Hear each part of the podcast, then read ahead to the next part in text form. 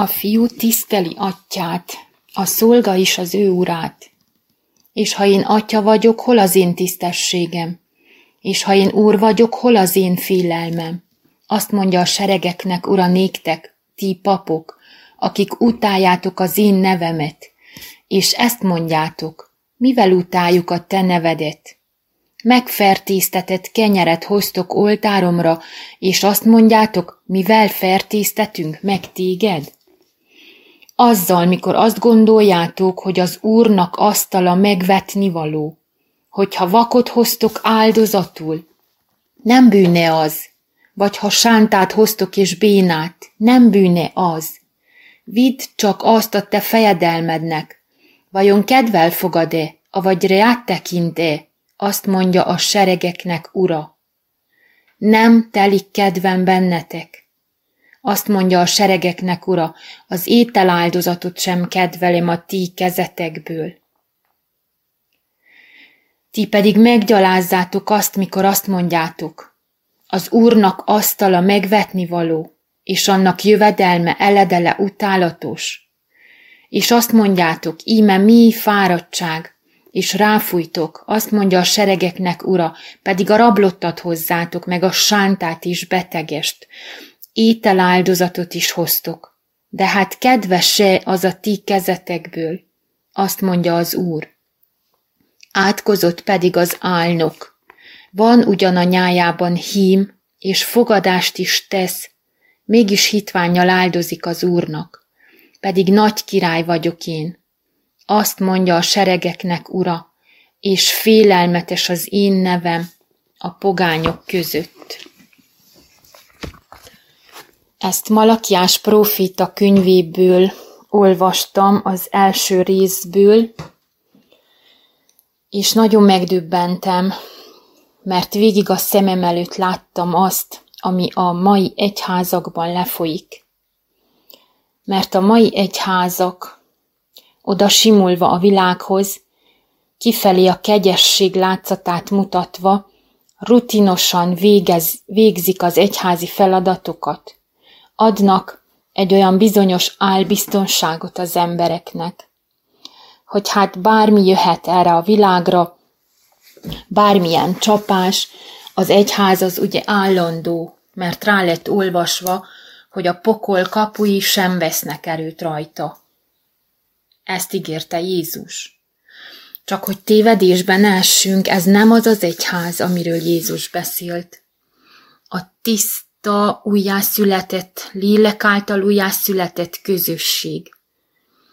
Az kellene legyen az eklézsia, amiről Jézus beszélt. Attól, amiért a Isten és Jézus nevét emlegetik az egyházakban, míg a cselekedeteik utálatosak az Úr szemében, és megpróbálom megmutatni, hogy miért mondom ezt.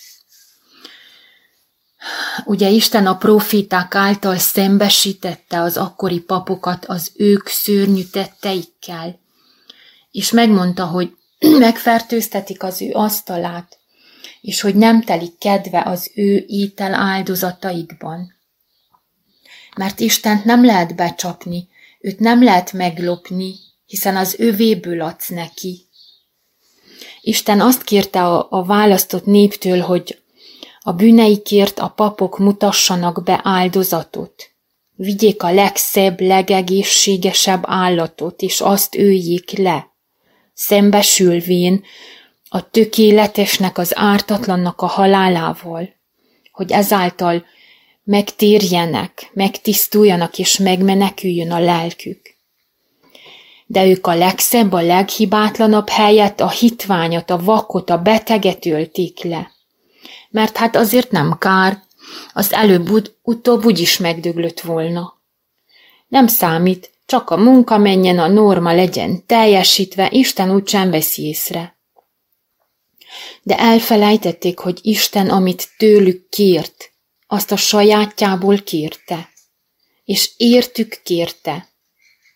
Ő nem lelte örömét az ártatlan állat leülésében. De nem is értettek semmit az állatáldozat lényegéből. és ráadásul még be is akarták csapni Istent.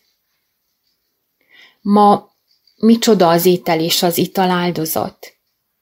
Hát a lopott, csalt, rablott, gyilkos módon szerzett pénz, amit behordunk az egyházakba, hogy ott abból tudjanak áldozatot bemutatni, tudjanak építkezni, oltárokat, tornyokat emelni, kényelmet teremteni, meg ilyen, ilyenek. És nem számít, hogy honnan van az a pénz, csak vagyonos legyen egy egyház. És ma szinte versengenek egymás között, hogy hol gyűlt több adomány, hol díszesebb a templom, van-e központi fűtés, aranyból van-e a kehely, vagy csak ezüstből. Megfertőztetett kenyeret hoztok az asztalomra, azt mondja ma is az Úr. Hát hogyan? Hát mindannyian hallottunk és hallunk a mai napig az egyházakban elkövetett pedofiliáról, homoszexualitásról, alkohol problémákról, pénzmosás, meg egyéb és egyéb bűnökről, amelyeket úgy, ahogy próbálnak eltitkolni és kimagyarázni az embereknek. És hogy ne veszítsenek híveket, meg adakozókat, mert például a katolikus egyházban vannak a szentségek, az eukarisztia, a bérmálás, stb. És volt olyan, hogy felhördült a nép, hogy hát hogyan lehetséges, hogy egy pedofil pap szolgáltatja ki nekem a teszem fel a bérmálás szentségét, vagy keresztel, meg ilyesmi. Hát akkor hamar hoztak egy egyházi törvényt, egy ilyen dogmát, ami szerintük megcáfolhatatlan, mert ugye a szent hagyományt is egyenrangúvá tették a szentírással, mi szerint a szentségek akkor is működnek és hatásosak, ha a pap a kiszolgáltatás pillanatában bűnös állapotban van. És pont. És ezzel el van minden rendezve, külsőleg. De vajon kedves lehet Isten szemében egy ilyen hókusz-pókusz, amit ráadásul az ő nevében végzünk? Hát nem megfertőztetjük az úrasztalát ma is? Ja, és hogy az egyház az nyitott, ma mindenkit befogad. Lehet az rabló, gyilkos, drogos, transznemű, stb. Ugye pont mint a beteg, sánta, vak, hitvány, kos, amit feláldoztak az ószövetségi papok. Nem számít, az egyház ma befogad és elfogad, és még csak nem is kényszerget, hogy megtérj és megváltoz, mert hát nem is az a lényeg, hanem a pénzed, a tizeded. Mert hát ma pénzközpontú világ van, és ha a szomszéd város vagy a, szomszéd falu plébániája perzsa szőnyeget tett a templomba, hát mi sem maradjunk le. Hát akkor tolvaj, meg homoszexuális, meg mindenki pénze is jól jön. Mivel az egyház az maga a szeretet, ugye, és hivatkoznak Jézusra, hogy azért kell nyitottak legyünk, mert Jézus is a, a bűnösökkel evett és ivott, és értük jött, és így tovább. A folytatást viszont nem gyakorolják, mert nincs ahogy gyakorolják, mert ugye az, az számukra lehetetlen. Nem adatott meg. Jézus mindegyik bűnöst, akivel találkozott, kiemelte a mocsokból, megtisztította, meggyógyította, és azt mondta, hogy menj és többé ne paráználkodj, ne védkezzél. Az egyházakba pedig gyere nyugodtan, fizesd be a tizedet, aztán próbálkozz járni templomba, de ha nem jössz, az sem baj, mert mi majd imádkozunk érted. Ugye átjön a pápa szellemisége, hogy ő arra buzdítja a pásztorokat, hogy még a transzneműeket és a homoszexuálisokat is el kell fogadni, mert hát ők is emberek, ők is Isten gyermekei. Ugye keresztelő János is azt mondta Heródesnek, hogy jól van, na, nyugodtan élj együtt azzal a, azzal a Heródiással, tisztátalan kapcsolatban, mert te király vagy, neked van befolyásod, és én, én nem ítélhetlek meg, mert te is Isten gyermeke vagy. Ma viszont, ha jön az egyik korrupt politikus, mert az érdeke úgy kívánja, hisz úgyis kéz a kézben mennek, oda simulva egymáshoz az egyház és a politika. Hű, hát akkor hamar az első padba párnát a feneke alá, nehogy kényelmetlenül teljen az az egy óra a templomban. A háta mögött persze a pap is megkommentálja, hogy hazug, meg ilyesmi, de hát nagy a befolyása, és kell a kormánytól a juttatás. Persze, hogy kihirdetem, hogy kire kell szavazni. Ó, nem kérdés. Mert hát, ha jövőre bekerül a parlamentbe, és akkor végre mi is több pénzt kapunk. Ja, hogy az oltás kampányba is bele kell menni, hát egye fene, hisz ehhez már csak Isten minden hatóságát kell megtagadni, és azt úgyis csak a végén hirdetem ki, amikor már egy órán keresztül dicsértük Istent, és elpredikáltam, hogy ő felett áll mindennek, meg hogy benne kell bízni, és a Jézus szava életet ad meg minden. És akkor a végén elküldöm a népet oltatni, mert hát uh, Isten Isten, de azért az oltás az csak kell. Na, főleg a mai világban. És akkor vajon igaz-e Isten szava, hogy nem telik kedvem bennetek, és megfertőztetitek az Úr asztalát? Hiszen Isten a tisztát, a tökéleteset akarja tőlünk, mert ő már megtette ugyanazt. Ő a tökéletes, hófehér, tiszta, bűntelen, egyszülött fiát, a bárányt adta értünk akkor mi miért csak a szánkkal adunk neki tiszteletet? A cselekedeteink viszont az ellenkezőjét bizonyítják. Mi egy az egyben átverjük Istent. Hát hogy ne lenne nagy parázna az ő szemében az egyház, ha ezeket műveli? Ha az egész áldozat, ami Isten nevében lefolyik, az álnok és hazug és képmutató, hogy legyen kedves Isten szemében. Sőt, az, hogy Isten azt mondja, hogy nem telik kedvem bennetek, ez csak lágy simogatás ahhoz képest, amit Sofoniás könyvében, profita könyvében olvashatunk a negyedik résztől és kinyújtom kezemet Juda ellen és Jeruzsálem minden lakója ellen, és kiírtom e helyről a bál maradékát, a bálványpapok nevét a papokkal együtt. Azokat is, akik a háztetőkön az ég seregének hajlonganak, és azokat, akik hajlongnak, esküdvén az Úrra, de esküsznek az ő molokjukra is. Tehát vigyázat, esküsznek az Úrra, hajlonganak, de a szívükben ezt mondják, sem jót, sem rosszat nem cselekszik az Úr. És a tizennegyedik résztől még olvasok pár verset. Közel van az Úrnak nagy napja, közel van és igen siet. Az Úr napjának szava keserves, kiáltoz azon a hős is. Haragnak napja az a nap, szorongatásnak és nyomorúságnak napja, pusztításnak és pusztulásnak napja, sötétségnek és homálynak napja, felhőnek és borunak napja, kürtnek és tárogatónak napja a megerősített városok ellen és a büszke tornyok ellen. És megszorongatom az embereket, és járnak, mint a vakok, mert védkeztek az Úr ellen, és kiontatik vérük, mint a por, és testük, mint a szemét. Sem ezüstjük, sem aranyuk nem szabadíthatja meg őket az Úr haragjának napján, és az ő féltő szeretetének tüze megemészti az egész földet, mert véget vet, bizony hirtelen vet véget e föld minden lakosának.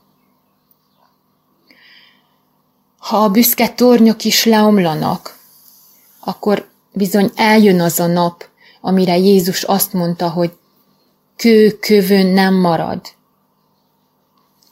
Tehát ha lopás, csalás, hazugság, megvesztegetés útján szerzett adományokból épült fel egy templom, akkor nem is csoda, hogy kőkövön nem marad. Az a csoda, hogy még ennyire irgalmas a mi Istenünk. Megfertőztetett és velejéig romlott dolgainkkal állunk Isten elé, és azt hiszük, hogy Istennek szüksége van a mi kiengesztelésünkre, és hogy ő tényleg szemet húny minden álnokság felett, és megsimogatja a buksinkat, hogy jól van, na, alkalmazzuk, hogy a cél szentesíti az eszközt.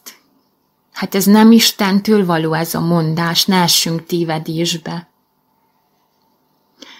És a legszomorúbb az, amit Jeremiásnál olvastunk, hogy a papok tetszésük szerint hatalmaskodnak, és az én népem így szereti.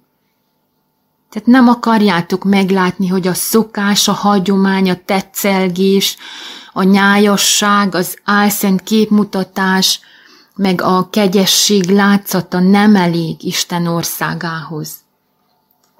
Papok, akik utáljátok az én nevemet, azt mondta Isten, és emberek, akik követitek az ilyen papokat, mi lesz veletek?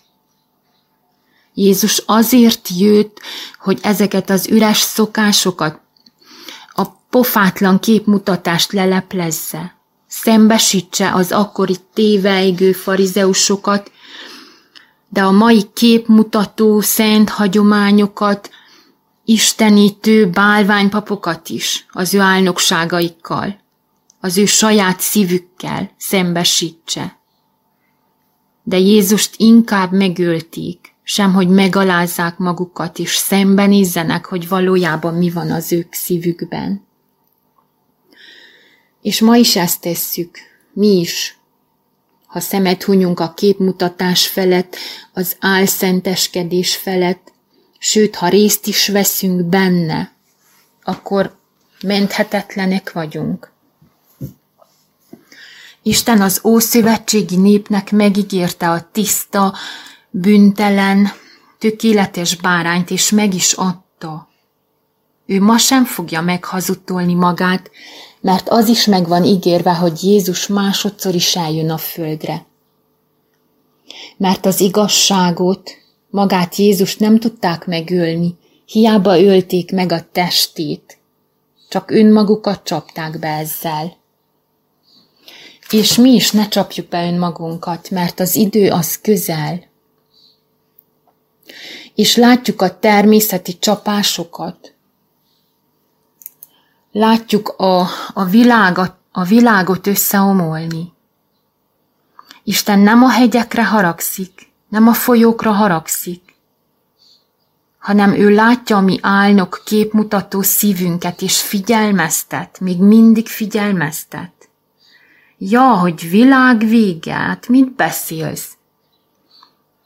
Ezt hallom az emberektől, hogy már hogy lenne világvége, hisz a tudósok mondják, hogy ez vagy az lesz 2085-ben, és így tovább 2500-ban, hát akkor hogy lenne világvége? Amúgy látjuk, hogy Isten többször említi, hogy nagy az ő neve a pogányok között. Tehát vigyázat! Egy pogány vagy egy ateistának elkönyvelt ember sokszor közelebb van Istenhez az ő szívében, mint egy álszent egyházhoz tartozó képmutató hívő keresztény. Fussatok ki belőle én népem. Ez Jézus utolsó figyelmeztetése, mielőtt elkezdődnének a nagy parázna egyházra mért csapások. És könyörgöm, hogy ébredjetek fél, nem minden arany, ami fénylik. Kérjetek gyógyító kenőcsöt Jézustól a szemetekre, és döntsetek még ma. Ássatok mélyre a szívetekben, és kérjetek megértést, megvilágosodást. Hisz a János evangéliumának 16. fejezetében Jézus maga mondta, hogy a gyülekezetekből ki kell, hogy legyünk rekesztve az igazság miatt. Tehát azt mondta Jézus nekünk, ezeket beszéltem néktek, hogy meg ne botránkozzatok. A gyülekezetekből kirekesztenek titeket, sőt jön idő, hogy aki öldököl titeket, mind azt hiszi, hogy isteni tiszteletet cselekszik. És ezeket azért cselekszik veletek, mert nem ismerték meg az atyát, sem engem. Hát ez nagyon megdöbbentő. A gyülekezetek vezetői egész életükben az atyáról és Jézusról beszélnek, és mégsem ismerik sem az atyát, sem Jézust.